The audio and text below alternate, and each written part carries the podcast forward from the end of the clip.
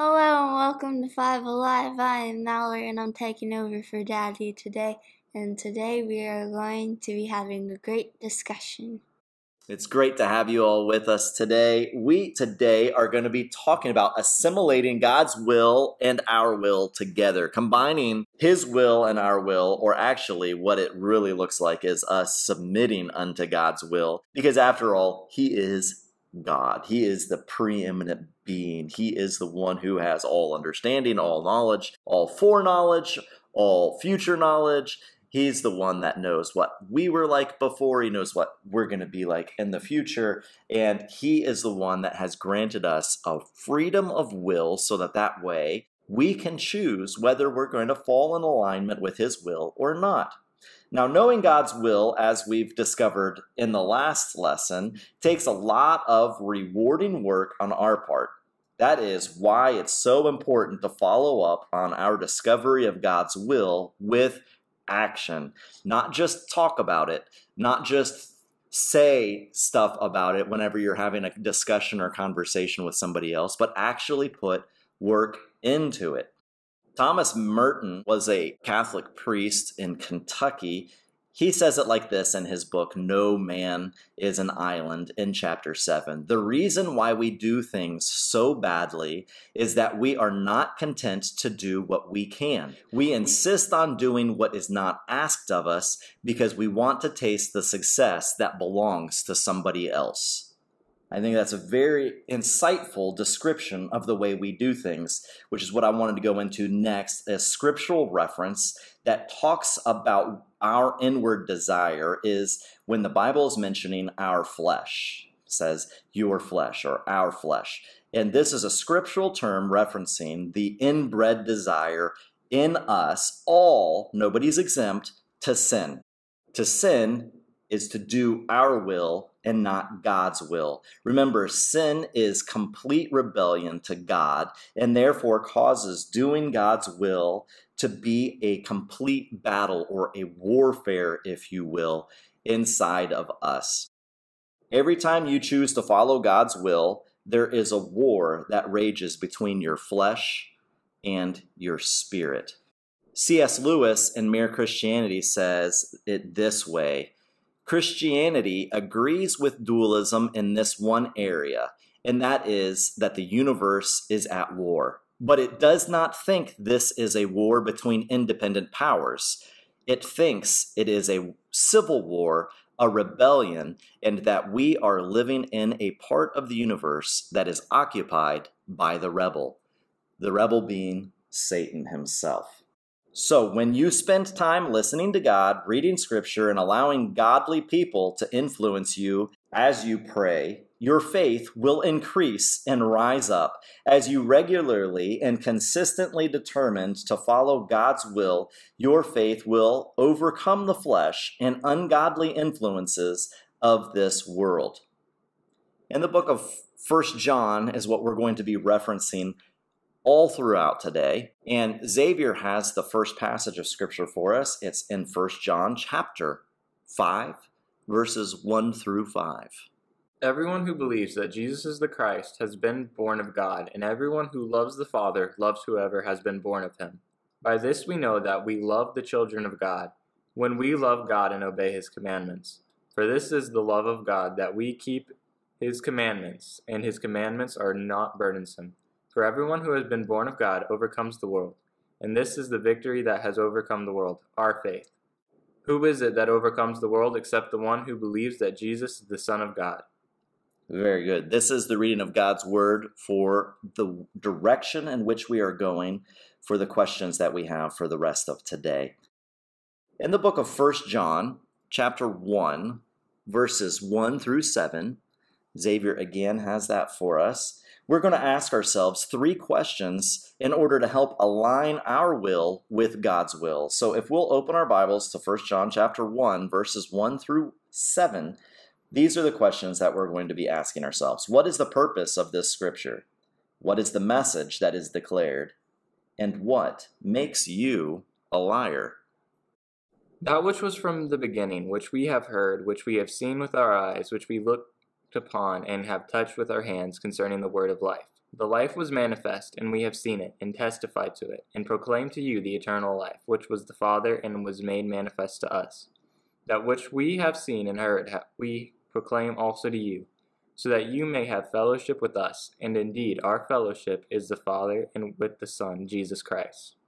And we are writing these things so that our joy may be complete. This is the message we have heard from him and proclaim to you that God is light, and in him is no darkness at all. If we say we have fellowship with him, while we are walk in darkness, we lie and do not practice the truth. But if we walk in the light, as he is in the light, we have fellowship with one another, and the blood of Jesus, his Son, cleanses us from all sin. Wonderful. So, what is the purpose of this scripture? Purpose of this question is John is stating the reason why they wrote this. He wrote this scripture and also the other gospels, and that is because they have fellowship with Christ, and so in that they want us to have fellowship with Him, and then in these writings our joy will be full of Christ. That is the point of these scriptures. Exactly. And how long has God's word been manifest as a word of life unto mankind? Since the beginning. Because so. in first John says in the beginning was the word and the word not first no in, yeah. not in first John, but also in John one. One in the beginning was the word and the word was with God and the word was God. Right. But even what you just started off was that which was from the beginning. And it's not just talking about the beginning of when I, as an infant, started having comprehension and understanding, but what has been offered to us all of our lives is that from the beginning, even Adam and Eve had the word of life that was in front of them. And so this is something that has been offered to all of us so that that way we can have an understanding of the fullness of God. Is there anything else that you see in this passage of Scripture in order for us to align ourselves with God's will? To walk in the light yeah, absolutely. Darkness. So as we're walking in the light, we understand what that actually looks like, don't we? In your personal life, as you've been making decisions, how do you know what decision is the right decision and what decision is the wrong decision? I guess a gut feeling. Okay, a gut feeling. Can you elaborate a little bit on that? Like, what do you mean a gut feeling? Like, oh, do you feel sick to your stomach if it's a bad thing, or do you feel really excited if it's a good thing? Like if you had a decision between um, staying with your family for the summer or staying with your friends for the summer, and you don't know what to choose, and you're like, I really want to go with my friends, but you know, for the summer, I'm going to see all of my family. I haven't seen all of my family in a while. So you kind of feel sad because you don't know if like you feel like they're going to react as if oh that's sad that your child didn't come with you and stayed with your friend with her, their friends and so you're kind of like i want to go stay with my family so that way i can see all of my family again because mm-hmm. mm-hmm. i can hang out with my friends anytime i want to okay well, and I like your description of your uh, story that you're telling because you're giving a principled opportunity that neither one is the right or wrong decision, right? This is a decision that I have to make, and my heart gets torn. And it doesn't mean that if I stay with my friends, I'm a bad daughter. And if I stay with my parents, I'm a bad friend. It's just that who has to make the decision? Yourself. You do as yourself. So there are a lot of opportunities in our lives where we have to make decisions that both of the opportunities are blessings and benefits and good. And those are the ones that most of us really, really struggle with. We don't really struggle with the ones of, hey, my parents don't want me to follow my friends because they're all doing drugs and they're recklessly driving down the road like we know in our heart okay if i go with those group of friends that that's the wrong decision. And if I go with another group of friends that's always doing good things, then I'm making the right decision. Not all of life's decisions are that cut and dry. Sometimes we're ha we have to make a decision between two good things. And so in those moments, how do we find God's will for our life in accordance with this passage of scripture?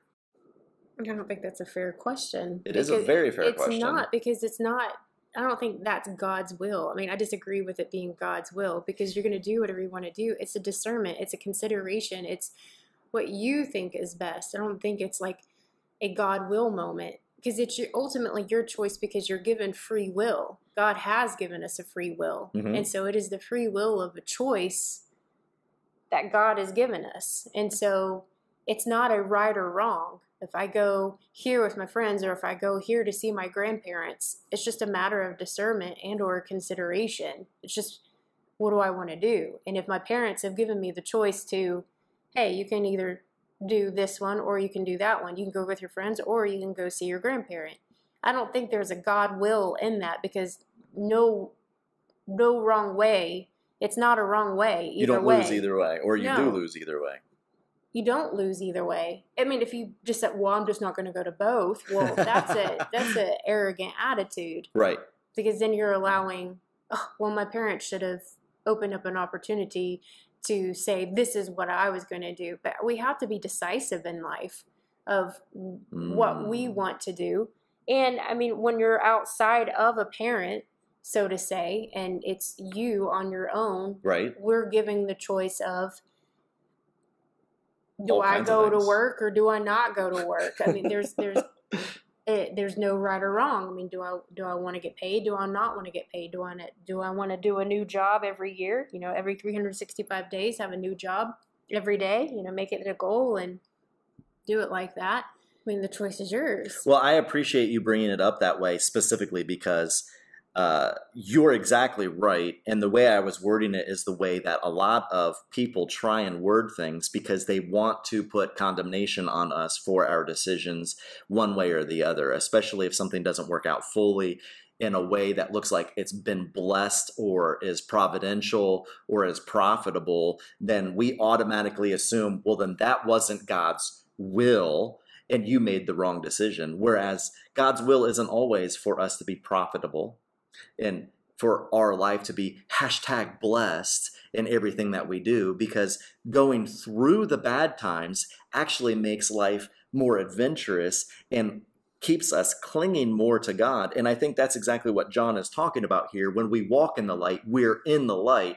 And as you're saying, Blair, is the decisions that I have to make in life, there are a lot of these decisions that are just both of these decisions are fantastic and whichever one i choose it's i have to know that's the right choice it's the it was the right choice every single time oh but it didn't work out fully the way that i had dreamed about it working out does that mean that you then made the wrong choice we should live life without regrets right so and once again it does go back to we are given a free will right and don't go back and I mean, there's always there's that question. Well, what would you tell your 20 year old your you know your 20 year old self? And it's like, well, I would tell myself do the same thing because when I was 20, obviously I wasn't mature 20 years later into the thinking that I know now that I did not know then. I, I, it's an unfair question. It's an unfair question, and what I did four years ago isn't very fair to how is that going to affect my life today? Because what I did four years ago, I needed to walk through that. I needed to go through that. Exactly um, in order to make me who I am today. And not that I can't reflect back through my past, absolutely I can, and learn from past mistakes, absolutely, sure can. But that doesn't mean I need to continue to wallow in mm. the, hmm. oh man, if I would have known this when I was 20 as opposed to when I was 40, I could have saved all this money and that. No, I probably would have done the same thing. because well, it's just that age of nobody's going to tell me what I can and cannot do. And I, I want to figure it out. And that I want to figure it out on my own. I love the Lord. Yes. I know his blessings and I understand who he is. I understand he has a will, but I also understand that I'm given a free will mm-hmm. and I get to make that choice. And sure, my choices may not look like what somebody would have planned for my life, like a life coach, they may be like, well, you should have taken this path. But I didn't consult a life coach. And the person I consulted was definitely the counselor of the Holy Spirit If okay, I think this, this is right. And I, yeah, I mean, when, yeah. Well, I, I want to bring it up to our 16 year old son who has a decision to make in the next uh, six months or so and I mean, you you have your mind made up to an extent, but I'm just going to go ahead and pose this. You have to choose whether you're going to go to college, which college you're going to go to, and your and what your future self is going to look like and you're going to you're going to continue taking those steps because you've already taken steps to the point where you're at today and you have those, those decisions do you ever have a fear inside of your heart that no matter what your decision is, you might make the wrong decision. No, I'm not really afraid of making the wrong decision. I mean, I used to be definitely when I was little. Like, whenever there were times where I had to pick out a toy and I wanted this toy or this toy, and my parents would be like, well, they're the same price and you can get it, but you have to decide which one. Which one do you think you're going to play with more?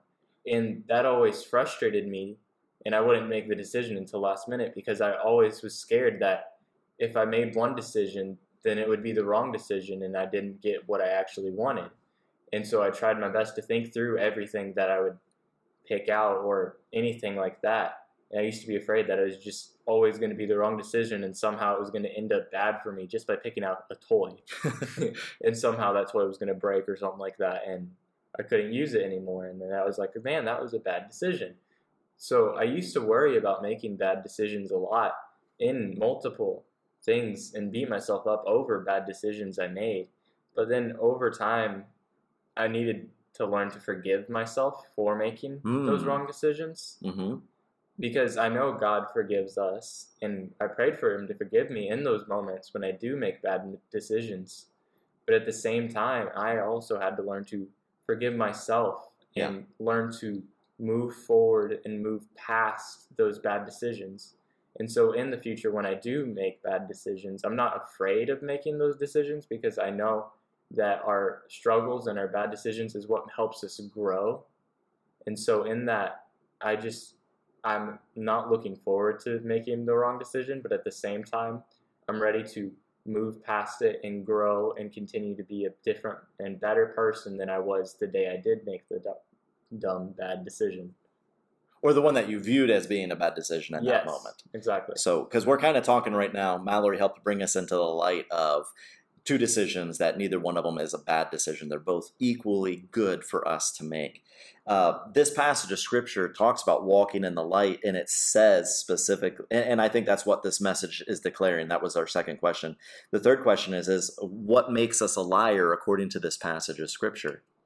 because this is what helps define what the wrong decision actually is. The wrong decision isn't, um, in, in Mallory's scenario that she brought up, going to my grandparents' house or going with my friends. It is a decision that makes us into a liar because of what? Like, what makes us a liar according to this passage of scripture?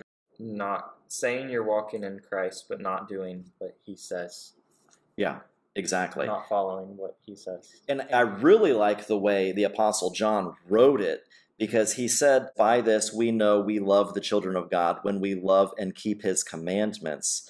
For this is the love of God that we keep his commandments. And then he puts this beautiful sentence in here that is so relevant to so many of us today. It says, And his commandments are not burdensome.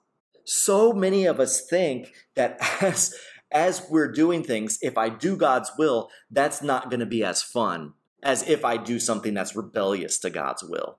And yet, John describes to us that following God's commandments are not burdensome.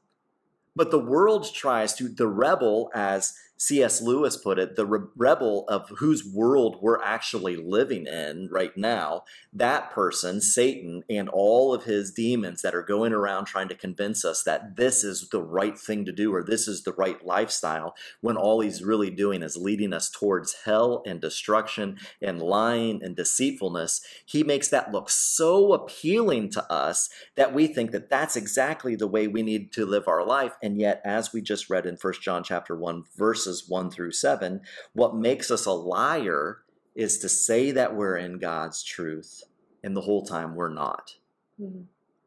And so if I'm making a decision that is a win win kind of a situation, like do I go to university? Yes or no? What is my career going to look like? Do I need university for that career path?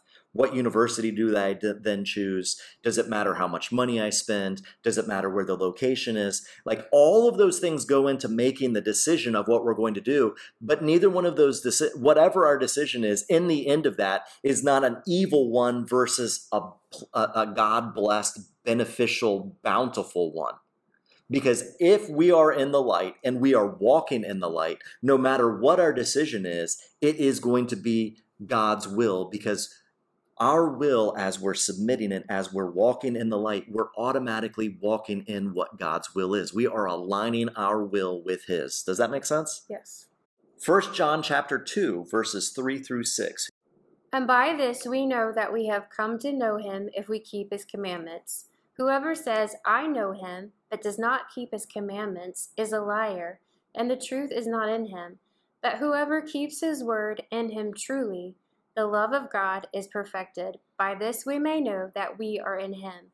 Whoever says he abides in him ought to walk in the same way in which he walked. So this is kind of one of those scriptures where we got those bracelets of WWJD, what would Jesus do kind of a thing let's put that to the side because that may have what came into your mind. I know it's what comes into my mind sometimes when I read this passage of scripture, but let's ask ourselves a couple of other questions in addition to that specific question of what would Jesus do? What happens to those who obey God's word in accordance with what we just read? They walk in the light of the Lord. They do, and they're perfected by him. Verse 5 says they're perfected by him. So many of us try and hide from this word perfection. We try and run away from it. And yet, the Bible says in a couple of different places, be perfect as I am perfect. God calls us to perfection. Now, am I saying that we're going to be perfect on this side of heaven? No, I'm not. What I'm saying is, is that as we walk in God's will, as we obey his commandments, the Holy Spirit begins to perfect us into the exact being that God created us to be, so that that way, when we do arrive in heaven, we are in a perfect body, in the presence of a perfect Lord and Savior, in the presence of the perfect Holy Spirit, and in the presence of our perfect Heavenly Father, the triune God. And we are all assimilated into the same thing. And so when we obey God's word, we are perfected. And as Mallory said, we walk in his and truth. we walk in his truth. How can you tell if you are a follower of Christ? Because you know, some people actually battle with this question.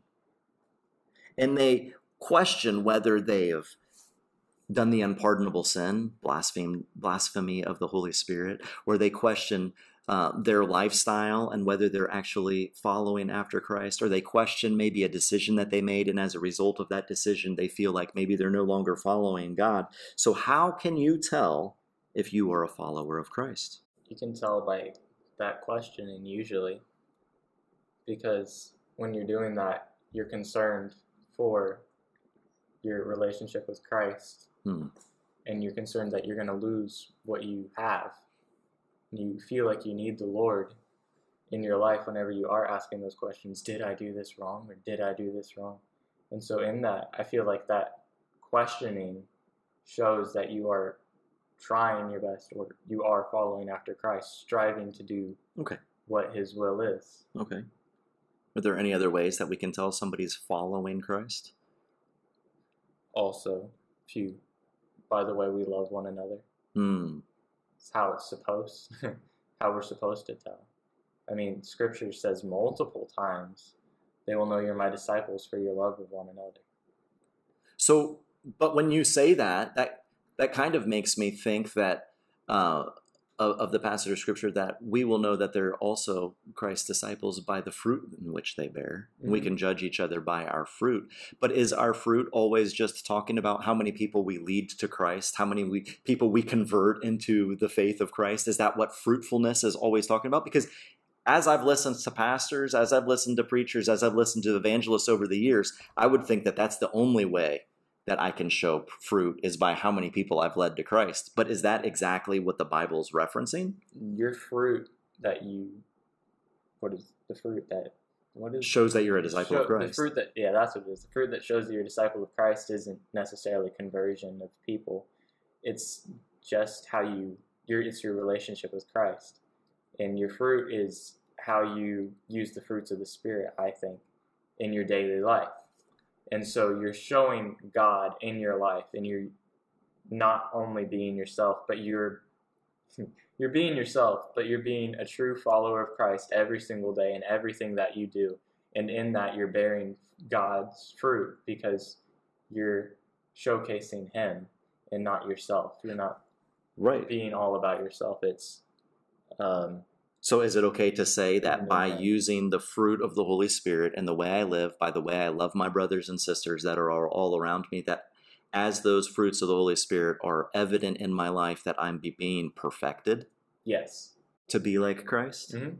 Because I think that's very important for us to understand is, is that I am, as I'm in God's will, I am being perfected in Him. Yes. We've got to stop running away from that because the reason we run away from it is because we know what the standard or the bar is of perfection. And so we automatically are always trying to lower that bar or that standard so that that way we never have to try and achieve that. And as a result, we're selling ourselves short mm-hmm. every single time. I'm going to take this into a, a um, an athletic type of a thing. When I was a young man, uh, around Mallory's age, 13 years of age, I wanted to be able to jump. I wanted to be able to jump really, really high. I wanted to be able to dunk a basketball. That was my goal. And so I talked to my coach. I even talked to my dad. How can I be a better jumper? And what they said is go out every day and set something that you can't touch that's out of your reach, out of your jumping zone, and I want you to try and touch it and you do that every day. Do it multiple times in a day. And once you can touch that, they didn't say, if you ever touch it. They said once you touch that, find something else that's even higher and go and try and jump and touch that. And once you can touch that, go even higher and then you'll be able to touch that. Then make it the rim. Then make it the middle of your forearm on the basketball rim. And I was like, you've got to be kidding me. I mean, I'm 13 years of age and I can't even touch the roof and my the ceiling in my house at the time. And I mean, I wasn't a short kid. I was a pretty tall kid. And I started jumping and jumping and jumping and jumping. And all of a sudden, I started touching the ceiling in my house. So then I went outside of my house, and there was a, a part of the roof that came off that was pretty high. It was probably about nine and a half feet high. And I started jumping for that. And within a couple of weeks, I could touch that. And then I went to the basketball rim and I tried to touch the basketball rim. And all of a sudden, I could touch the basketball rim. And I just kept on it. It's not because of some special humanistic feat that I was able to do these things. It was because the muscles inside of my body were growing and were repairing and they were breaking down to the point where eventually, as I kept telling my body, I'm going to jump and touch that rim of that basketball goal, I finally did touch the rim of the basketball goal. And finally, I started able to do it at the middle of my forearm so I could actually dunk the basketball. And so by the time I was 15 years of age, I could dunk a basketball just by taking one step and jumping straight up and throwing the ball down. The same thing comes true when it comes to perfection. God is wanting us to become more and more perfect inside of Him. And instead of us lowering the standard, saying, I'll never be able to achieve that, what we are to be doing when we're aligning ourselves with God's will is to keep on going for those points where we become more like Him. And then we become more like Him. And then we become more like Him. And we don't regress and we don't give up and we don't stop, but we keep on pursuing a faith in Him. So final question with this passage of scripture, 1 John chapter 2, 3 through 6 is How should a follower of Christ live? As a follower of Christ, we should take it upon ourselves to read God's word and to learn the commandments and the precepts and the laws of the word of the word of God more than just the 10 commandments. Hmm.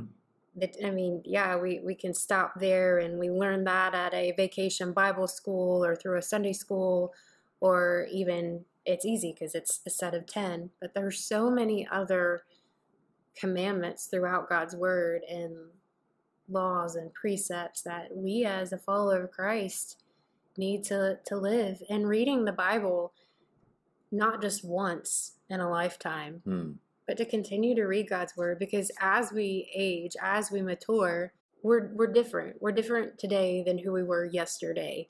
And what means something to us yesterday is not going to mean what it means today because we don't really know what we're going through each and every day. We're not, we can have like prepare and organize as best as we can, but yet that doesn't really guarantee us that that's what tomorrow is going to look like or a month from now is going to look like. Very true. But what we do know is that the, God's word is the same yesterday, today, and forever. Mm. It never changes.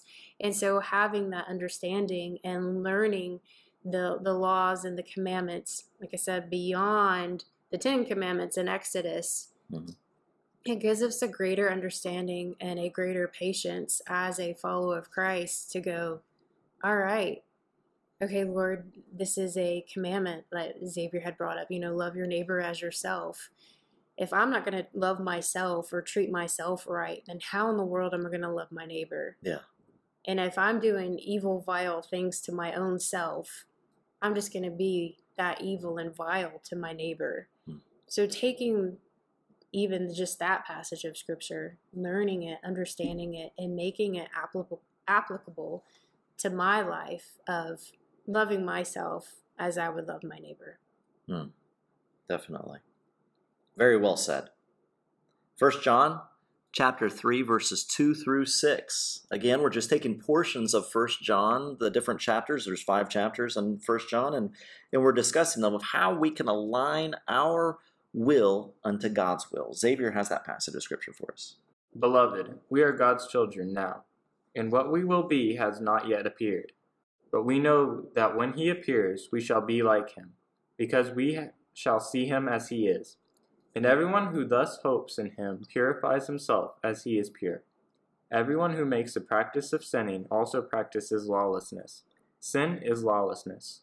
You know that he appeared in order to take away sins, and in him there is no sin. No one who abides in him keeps on sinning. No one who keeps on sinning has either seen him or known him. All right, wonderful. That's what it is.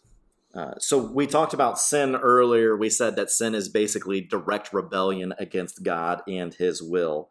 So the question is why did Jesus come? Why did he come from heaven to earth? What was his purpose in coming here? He was a spotless lamb. Perfect? Perfect. Absolutely, he was. And he takes our place for the blemishes that we have mm-hmm. in order to bring us to perfection, mm-hmm. to make us like him. Mm-hmm. So when we see a bracelet or a t shirt that says something like, What would Jesus do? The answer is, He would be perfect in this. And that is the exact line of the way that I am to be living my life. I am to be perfect. That kind of changes our understanding of a WWJD bracelet, doesn't it? Because when we say, What would Jesus do? Would he go to his grandmother's house or would he go out with his friends for the summer?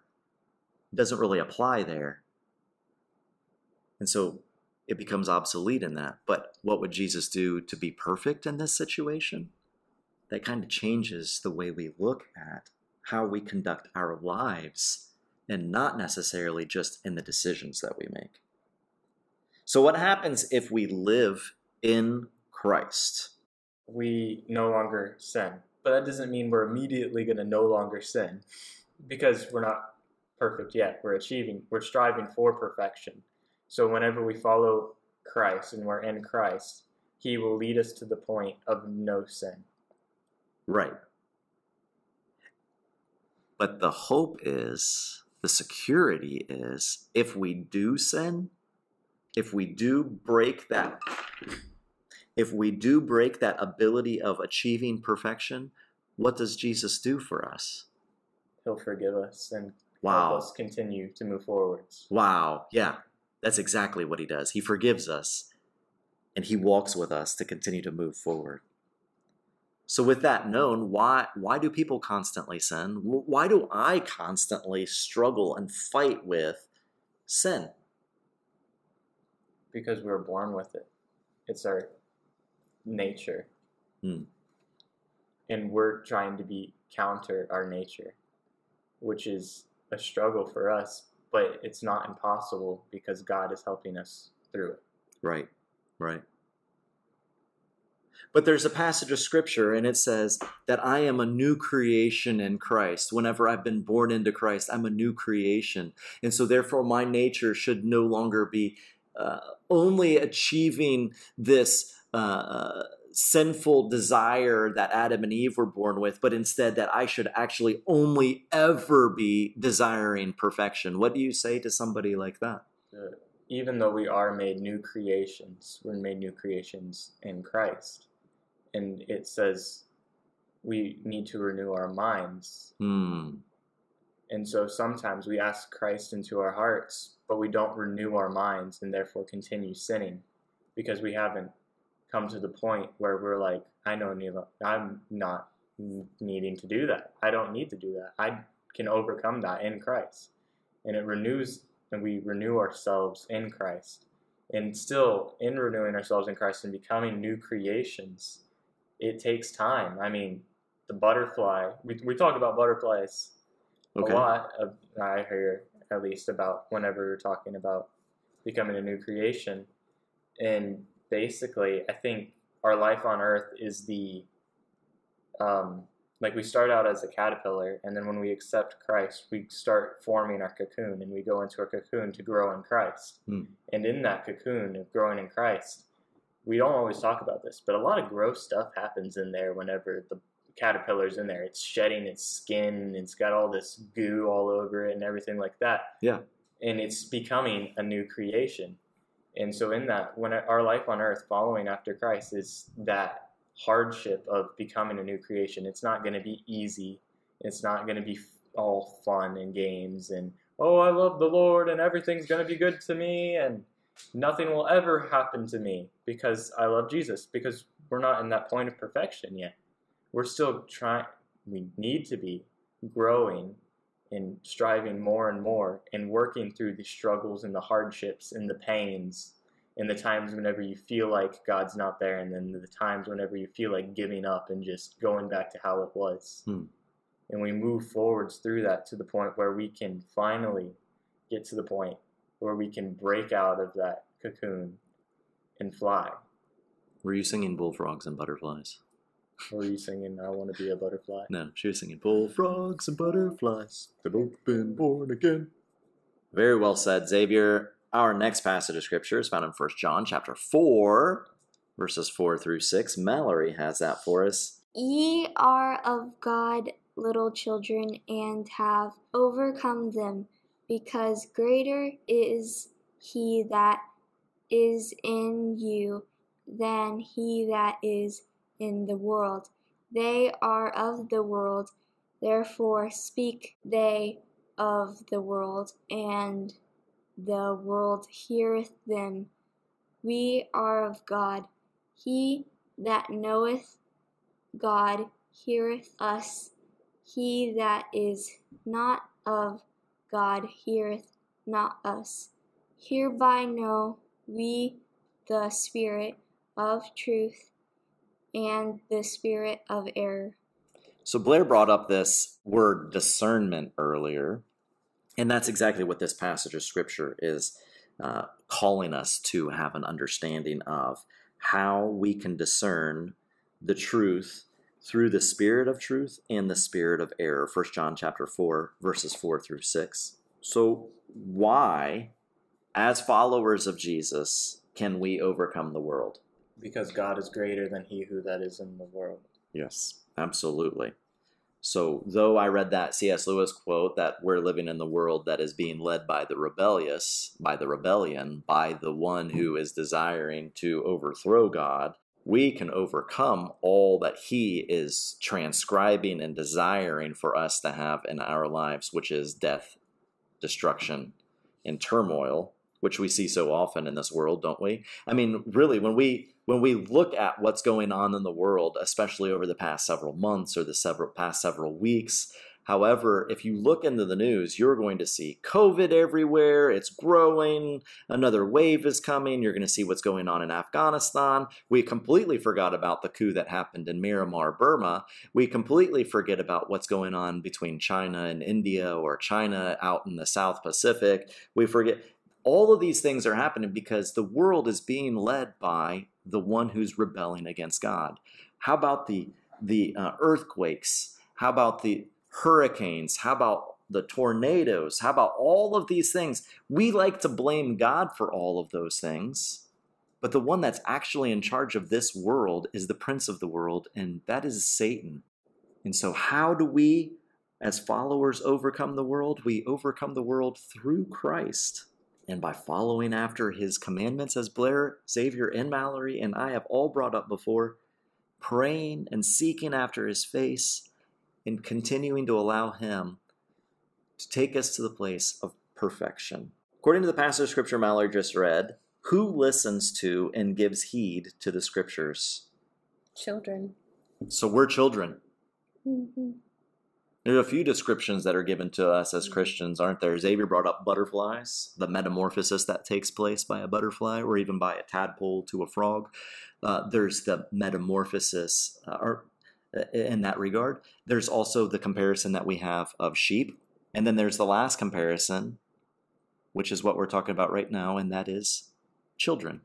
We, like little children, have overcome the world, but we are the ones, as we in childlike faith, not in advanced technological faith, but in childlike faith, if we will follow after God, in other words, as a, as a child, and we had parents, and when they told us to do something, especially when we were that obedient child, we would go and do it. If we were that rebellious child, we would do the opposite of what our parents asked us. And so, in the same realm, the same category, the same way of living, that childlike faith is what leads us to submit ourselves unto God and align our will into His. All right, last portion of Scripture. We're going to be wrapping up with this. 1 John chapter 5 verses 4 through 8. I believe Blair has that for us. For everyone who has been born of God overcomes the world, and this is the victory that has overcome the world, our faith. Who is it that overcomes the world except the one who believes that Jesus is the Son of God? This is he who came by water and blood, Jesus Christ, not by the water only, but by the water and the blood. And the Spirit is the one who testifies, because the Spirit is the truth. For there are three that testify the Spirit, and the water, and the blood. And these three agree. Who is able to obey God and defeat sin? Jesus? Oh, we. Everyone who has been born of God and knoweth yes, God. Exactly. Everyone who has been born of God and knoweth God. So, is there any other way to heaven? Is there un- any other way to God? Do all paths lead to Him? If I follow Krishna, or if I follow Buddha, or if I follow Gandhi, or if I follow President Trump, are those the pathways that lead to heaven? No. No. Only by belief in Jesus Christ. What are the characteristics of an overcomer? Being born of God. Born of God. Our faith. Yes, absolutely. And what or who enables us to overcome the world and live according to God's will? The Holy Spirit. Yes. And who testifies to the truth of Christ's return for us? The Spirit. Yes, the Holy Spirit. So, who is it that we need to make sure that our communion with is in on a regular basis? The Holy Spirit.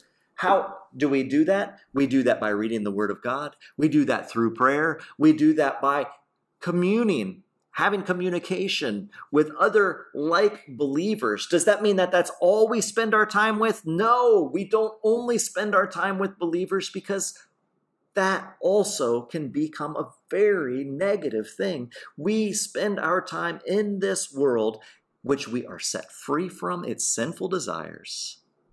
The bondage no longer has hold of us. We renew our minds, and as new creations, we walk through this world as a light unto others who are living in the darkness. And as we walk in the light, people will be drawn to us like a moth is to the flame, and they will desire to also become children of the light. That is our purpose in aligning our will to God, is to live according to the fruits of the Spirit and making sure that we love our brothers and our sisters, our neighbors, and as Blair so detailedly put it loving ourselves so that that way we can love others. We will then align ourselves with God. If you have any questions, we are on Instagram, we are on Twitter. You can uh, direct message us on those things. If you have anything that you want to say, just go to at Five Alive Devo. We would love to hear any feedback that you have. Mallory, will you close us in prayer? Thank you, Jesus, for today and for every single day, and that everyone will be safe and live in the life of the Lord Jesus' name I pray. Amen. Amen.